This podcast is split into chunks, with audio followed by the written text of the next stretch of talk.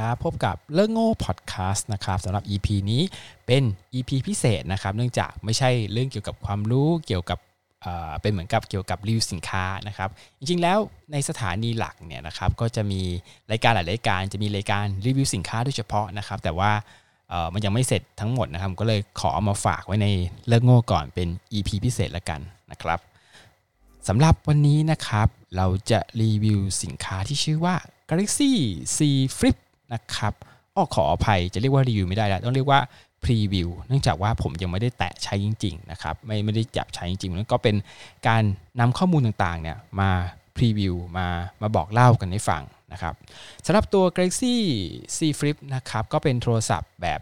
พับได้แบบบนลงล่างนะครับโดยที่จะมีจอด้วยกันอยู่2ฝั่งก็คือจอฝั่งที่ฝาด้านนอกนะครับแล้วก็จออยู่ด้านในนะครับถ้านึกภาพตลับแป้งด้านในกระจก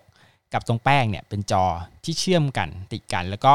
ฝาตลับแป้งจะมีจอเล็กๆอยู่อันนึงนะครับสำหรับจอด้านในนะครับก็เป็นจอขนาด 6.7 นิ้วนะครับตัวนี้ถ้าถามว่าความละเอียดเนี่ยของจอเนี่ย PPI เนี่ยจุดต่อนิ้วเนี่ยณตอนนี้นะครับก็ถือว่าอยู่ในระดับที่น้อยกว่าตัว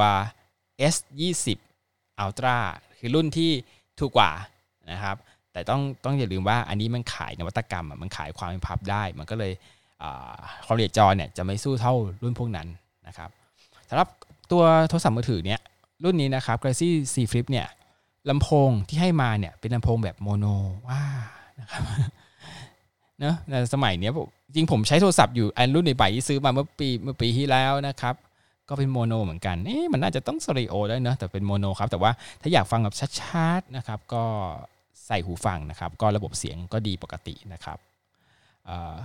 แล้วก็จอด้านหน้านะครับก็เป็นจอสัมผัสด้วยนะแต่มันเล็กมากให้นึกภาพเหมือนกับจอพวกนาฬิกาสมาร์ทวอชนะครับมันค่อนข้างเล็กมากแต่เป็นจอสัมผัสนะเวลาใช้งานเนี่ยตอนปิดเครื่องนะครับสามารถ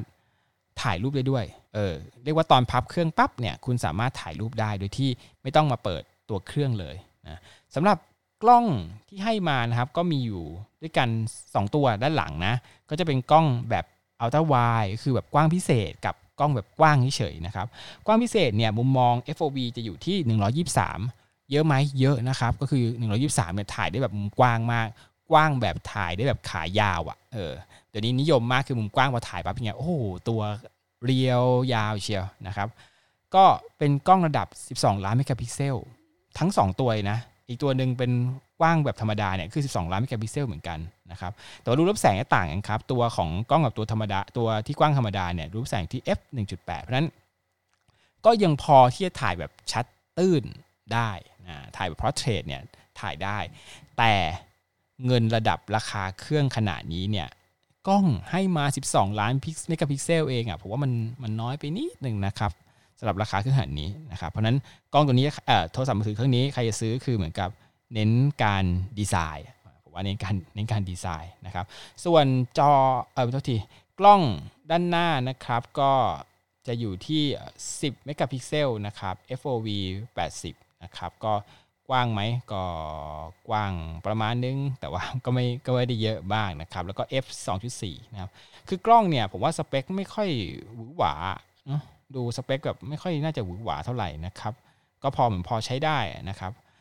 ส่วนการถ่ายวิดีโอนะครับกล้องหลังถ่ายสูงสุดก็คือ 4K นะครับ60 fps อันนี้ผมว่ามันเป็นความสามารถค่อนข้างมาตรฐานอยู่แล้วแหละนะครับคราวนี้ลักษณะของการใช้งานผมว่าความที่มันเป็นตลับแป้งพับได้เนี่ยมันช่วยโปรเทคตัวจอได้ค่อนข้างดีเนื่องจากว่าถ้าเป็นคนที่ค่อนข้างลกหน่อยในกระเป๋านะใส่กุญแจใส่ปากกาอะไรนู่นนี่นั่นนะครับจอก็จะไม่ขีดข่วนแต่ว่าฝาหลังจะขีดข่วนแทนนะครับซึ่งฝาหลังเนี่ยนะครับก็เป็นรอยนิ้วมือง่ายมากนะครับถ้าใครจะใช้ก็ต้องหามาแรปนะครับ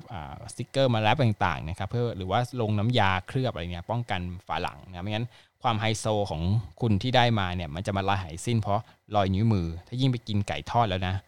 แล้วมาใช้โทรศัพท์มือถือเนี่ยมันก็มีรอยนิ้วมือค่อนข้างเยอะทีเดียวนะครับ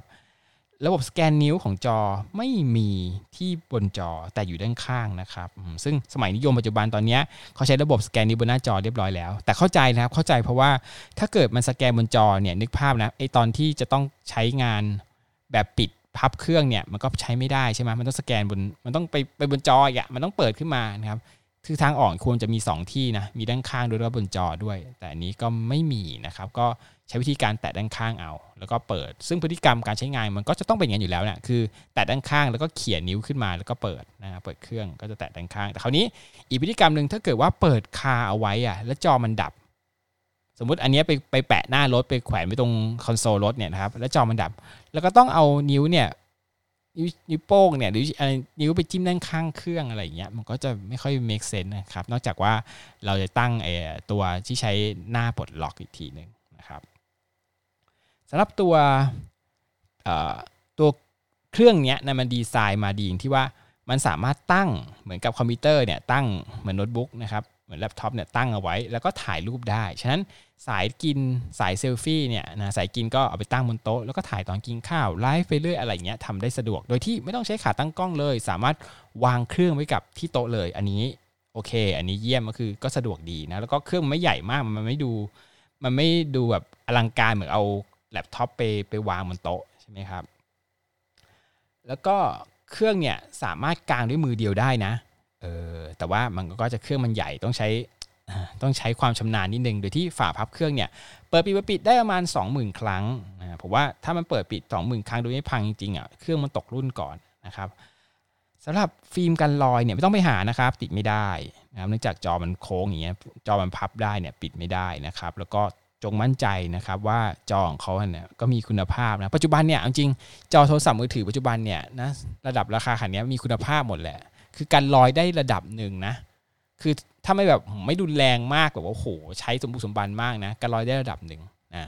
การลอยได้ผมเองเนี่ยใช้มือถือถ้าย้อนหลังไปเนี่ยไม่ค่อยใช้การลอยนะหรือเรียกว่าไม่ใช้เลยหลายปีมันเนี่ยเรียกว่าเอาเปลือยๆเลยเพราะชอบรู้สึกว่าฟิลที่มันจอกับที่ไม่มีการลอยต่างๆเนี่ยมันรู้สึกดีกว่านอกจากบางคนที่รู้สึกว่าเอ้ยไปใช้กลางแดดแล้วต้องการลดแสงสะท้อนโอเคอันนั้นก็แล้วแต่คุณที่ติดฟิล์มกันลอยนะครับแล้วก็ตัวสเปคเครื่องของมันเนี่ยนะครับอย่างที่บอกมันด้อยค่อนข้างด้อยกว่าตัว20 Ultra ตัว20 Ultra เนี่ยนะของตัวใหม่ที่ออกมาพร้อมกันเนี่ยหลายๆด้านเรียกว่าเกือบจะทุกด้านเรียกว่าด้อยกว่านะครับดีกว่าอย่างเดียวคือดีไซน์ที่พับได้นะครับเพราะฉะนั้นคนที่จะซื้อตัวเนี้ยนะครับผมมองว่าซื้อเพราะความสวยงามการใช้สอยที่ตรงจริตของคุณน่ะที่คุณจะนั่งร้านกาแฟคุยกับเพื่อนใส่หูฟังคุยกับเพื่อนตั้งที่โต๊ะเครื่องแป้งรีวิวสินค้าอันเนี้ยผมว่าโอเคนะคุณไม่ต้องใช้ขาตั้งกล้องคือมันที่ไหนก็ได้อ่ะนะแต่ถ้าเกิดว่าไปใช้แบบโอเคคุณจ่ายเงินซื้ออาจถูกกว่านี้นึงตัว 39,000 ของS20 20 Ultra เนี่ยนะคุณก็อาจจะต้องมาติดขาตั้งกล้องแต่คุณได้กล้องดีทุกอย่างนะได้จอได้ CPU ดีทุกอย่างแต่ว่าคุณก็อาจจะไม่สะดวกนะคราวนี้มันสำคัญว่ามันจำเป็นจะต้องใช้ CPU สูงขนาดหรือเปล่าหรือว่าใช้ประสิทธิภาพสูงหรือเปล่าหรือว่าแค่นี้เพียงพอแล้วมันอยู่ที่เราแต่สุดท้ายนะครับสิ่งที่แบบโอ้หนักใจคือราคาครับ 44,990 บาทนะครับราคาในไทยนะก็ถ้าใครสนใจก็ไปซื้อได้นะครับก็จองได้วันที่21กุมภาพันธ์นะครับ2563นะครับก็ตอนแรกจะนำเข้ามาอยู่200เครื่องใครจะเป็น200คนแรกนะครับหน่วยกล้าตายนะครับก็ไปซื้อหากันได้นะครับแต่ถ้าเกิดใครแบบเน้นสเปคผมแนะนำว่าไป S20 Ultra นะครับอันนั้นคือ3ไม่ถึง 30,000 ไม่ถึง 40,000 ไม่ถึง 40,000ครับแต่ถามว่าถูกกว่าตัว Flow ไหมถูกกว่านะเพราะ Flow ตัวเก่าเนี่ยมันออกมาเกือบ 50,000 กว่าบาทใช่ไหมนี่มันถูกกว่านะมันก็ผมคิดว่านะในที่ของผมเนี่ยผมไม่ซื้อแต่ผมเชื่อว่าหมด200เครื่องเนี่ยหมดต้องมีคนซื้อคนสนใจคนชอบคนที่มีเงินอยู่แล้วในกระเป๋าแล้วอยากได้แบบอะไรที่มันนวัตกรรมที่มันแบบดูสวยๆวิ่งๆนะครับใช้แล้วดูสวยๆเนี่ยผมว่าคุณผู้หญิงเนี่ยรับรองว่าได้ซื้อแน่ๆเลยถ้ามีเงินโดยไม่ลำบากนะครับเพราะนั้นก็ถ้าเป็นผมไม่ซื้อ สรุปรีวิวถ้าดูนี้ปั๊บไม่ซื้อ 44,000 เนี่ยผมไปซื้อ S20 Ultra ดีกว่านะครับหรือว่าบางทีไปซื้อยี่ห้ออื่นๆอีกที่รองกว่านี้ที่มัน มันได้นี้ซื้อได้2เครื่องเลยหมายความว่าไงซื้อ2เครื่องใช้ไป2ปีแล้วใช้ใหม่นะครับแต่ถ้าคุณเป็นผู้หญิงอยากได้อะไรสวยๆนะครับแบบโอ้โหวางแบบวิ้งๆนะครับเหมือนตลับแป้งเหมือนอารมณ์ใช้กล้องฟุ้งฟิ้งนะครับผมว่าตัวนี้นะครับคุณต้องโดนนะครับก็นะครับจบการพรีวิวเป็นเท่านี้นะครับหวังว่าจะเข้าใจเนอะคราวนี้มันยากที่ว่ามันไม่ค่อยเห็นภาพใช่ไหม มันฟังแต่เสียงนะครับเดี๋ยวคุณไปดูภาพเองที่หลังแต่คุณฟังจินตนาการหรือบางคนเปิดก่อนนอนกล่อมหูป้ายยาก่อนนอนเนี่ยเผื่อจะแบบเกิดไอเดียแล้วก็ไปดูต่อที่หลังครับวันนี้ก็ขอจบเรื่องนี้ครับสวัสดี